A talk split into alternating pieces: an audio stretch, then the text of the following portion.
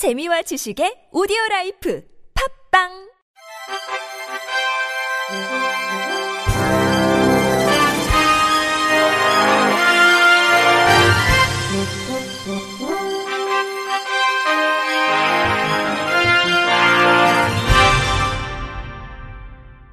청취자 여러분 안녕하십니까? 7월 14일 목요일 KBIC 뉴스입니다.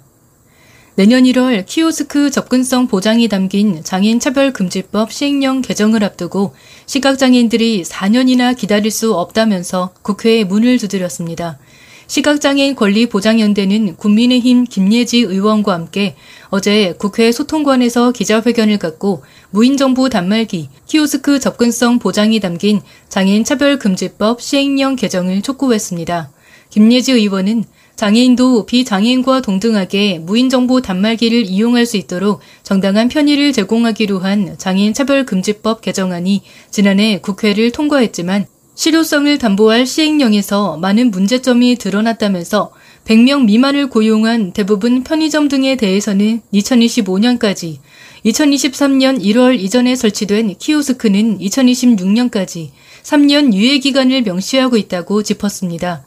김 의원은 시행령에 명시된 내용 또한 세세한 규정으로 새로운 기술 진입을 차단하고 실효성 있는 제품 상용화에 걸림돌 우려가 있다고도 지적했습니다. 특히 김 의원은 지난 11일 서울 중구 한 패스트푸드점에서 열린 시각장애 권리 보장연대에 내돈내산 권리 찾기 캠페인을 언급하며 특혜를 요구하는 것이 아니라 평일 점심시간에 내가 원하는 소박한 한 끼에 식사를 주문하고 싶다는 목소리라면서 장애인의 존엄과 생존은 미뤄지거나 협상할 수 있는 대상이 아니다라고 당사자 입장에서의 시행령 개정을 촉구했습니다. 시각장애인 권리 보장연대 남정한 대표도 법이 개정되면 다 해결되리라 생각했는데 단계적 적용으로 또다시 기다려야 한다면서 시각장애인도 정보접근성 전문가로서 시행령을 만드는데 얼마나 참여했는지 들은 바가 없다고 당사자 참여 부분도 문제점으로 제시했습니다. 이어 남 대표는 키오스크 유리 장벽이 말할 때까지 계속 문제 제기, 투쟁을 멈추지 않겠다고 의지를 다졌습니다. 장애계의 탈시설 요구가 높은 가운데 정신장애인 100명 중 74명이 탈원화를 희망하는 것으로 나타났습니다. 국가인권위원회는 최근 선진 사례를 통해 본 정신장애인 지역사회 통합 증진을 위한 실태조사를 발간했습니다. 정신장애 당사자를 대상으로 설문조사를 한 결과 89.3%가 정신의료기관 입원 경험이 있는 것으로 나타난 가운데 당사자의 64%가 퇴원, 퇴소 계획에 대한 상담을 받은 경험이 없다고 응답했습니다. 퇴원 계획 상담을 받은 36%의 당사자 중 77%가 지역사회 정신재활시설 이용 계획이 없다고 응답했고 욕구에 맞지 않아서 어떻게 이용해야 하는지 몰라서 이용 가능한 시설이 없어서가 가장 큰 이유를 차지했습니다. 탈원화에 대해서는 동의하는 비율이 매우 동의함 28%, 동의함 46.67%로 전체 74.67%가 동의했고 시설 유형별로는 정신재활시설과 정신의료기관은 탈원화에 동의하는 비율이 각각 92%, 90%로 높은 반면 정신요양시설의 경우 동의하지 않는 비율이 58%로 오히려 높았습니다. 정신장애 가족의 경우 당사자의 돌봄 부담이 내가 더 이상 환자를 돌볼 수 없다면 누가 돌봐줄까 염려된다가 100점일 기준으로 73.78점으로 가장 높았습니다.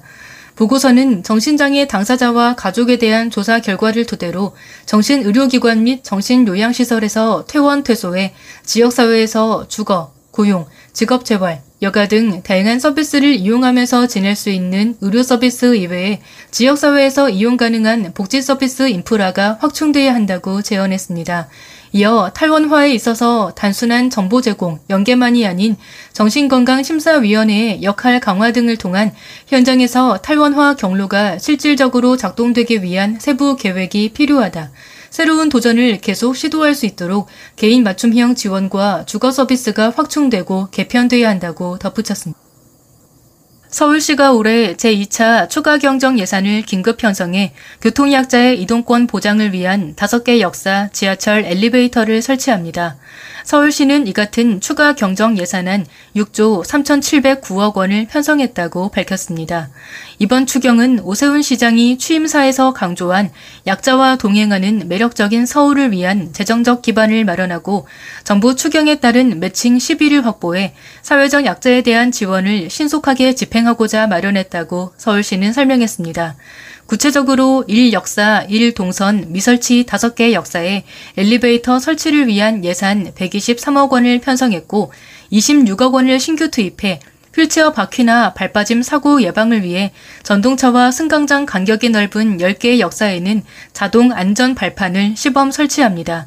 5억 원을 신규 반영해 동남권에 양질의 공공의료 서비스를 제공하고 재난 대응에 특화된 서울형 공공병원과 장애인 등 취약계층의 재활치료를 제공하는 공공재활병원 건립 추진을 위한 사전 타당성 조사를 실시합니다. 장애인 활동 지원은 국비 375억 원을 포함한 670억 원을 투입해 코로나19로 인한 장애인 돌봄 강화를 위한 활동 지원 서비스를 확대 시행합니다. 한국토지주택공사 LH가 국가인권위원회의 권고를 수용해 내년 7월부터 시각장애를 위한 LH 청약센터 웹 접근성 개선을 추진할 계획입니다. 앞서 인권위는 지난 2월 24일 한국토지주택공사 사장에게 LH 청약센터 누리집 운영에 있어 시각장애인이 차별받지 않도록 분양 정보 안내문, 시각 자료 등의 대체 텍스트를 제공하는 등 한국형 웹 콘텐츠 접근성 지침 2.1을 지키도록 권고한 바 있습니다. 인권위의 권고에 대해 한국토지주택공사는 시각자료 대체 텍스트 제공을 포함한 LH 청약센터 누리집 재구축 용역 발주 계획을 제출했으며 웹 접근성 표준에 따른 누리집 서비스를 내년 7월부터 제공할 계획이라고 밝혔습니다. 한국장애인개발원이 제4회 유니버설 디자인 아이디어 대전 작품을 공모합니다. 작품은 UD 부문의 건축, 관광, 제품 분야, BF 부문의 BF 인증 분야 등 총 5개 분야로 나누어 모집합니다. 건축 분야 응모작은 모두를 위한 휴식이라는 주제하에 휴식, 힐링, 여가 등과 관련한 다양한 요소를 제시해야 하고 관광 분야는 공원, 놀이터, 문화재, 유원지 등 관광지 내 시설 디자인을 제품 분야는 생활용품, 사무용품, 레포츠용품, 키오스크 등 제품 디자인 또는 서비스 디자인이 드러나야 합니다. 참가 자격은 개인 또는 3인 이내의 팀으로 오는 25일부터 29일까지 공모전 웹페이지에 신청서와 작품 설명서, 작품 판넬 이미지를 등록해야 합니다. 접수된 작품은 1차 서류 심사 후 선정된 작품에 한해 2차 공개 오디션을 실시해 최종 수상작을 선정합니다. 시상과 전시는 11월에 열리는 2022 디자인 코리아 페스티벌에서 하고 각 분야별 대상 수상자에게는 부처 장관상이 수여되며 수상자에게는 대상 300만원 등 총 1,950만원의 상금이 부상으로 지급됩니다. 마포 정신장애인 자립생활센터는 정신장애인 직업재활과 취업 이후의 삶을 주제로 한 정신건강 복지 법률 교육 참여자를 모집합니다. 이번 교육은 오는 29일 오후 2시부터 1시간 동안 온 오프라인으로 중랑 한울 지역 정신건강센터 신우리 팀장의 강연으로 진행합니다. 신청은 오는 27일까지 센터 전화로 정신장애 당사자와 가족을 포함해 정신장애인의 직업재활에 관심 있는 사람이면 누구나 수강 신청 가능합니다. 센터 관계자는 지금까지 정신장애 당사자의 직업 재활은 아무런 지원 제도 없이 법의 사각지대에 방치돼 왔다면서 취업 이후 경제활동을 하는 것이 당사자에게 큰 영향을 주는 만큼 이번 교육이 정신장애인에게 직업 재활의 권리를 찾을 수 있는 초석이 되기를 바란다고 전했습니다. 끝으로 날씨입니다. 내일은 수도권 등 중부 지역부터 남부까지 최대 60mm 소나기가 쏟아지겠습니다. 낮 기온은 최고 34도로 무덥겠습니다. 제주도는 오늘부터 내일까지 10에서 60mm의 장맛비가 내리겠습니다. 또 수도권과 강원도, 충청권 내륙, 전라동부, 경상권에는 오전부터 밤사이 5에서 40mm의 소나기가 내리겠습니다. 내일 아침 최저 기온은 서울 23도 등 20도에서 24도, 낮 최고 기온은 서울 30도 등 28도에서 34도로 예상됩니다. 미세먼지는 대기 확산이 원활해 전 권역에서 좋음에서 보통 수준을 나타내겠습니다. 이상으로 7월 14일 목요일 KBRC의 뉴스를 마칩니다.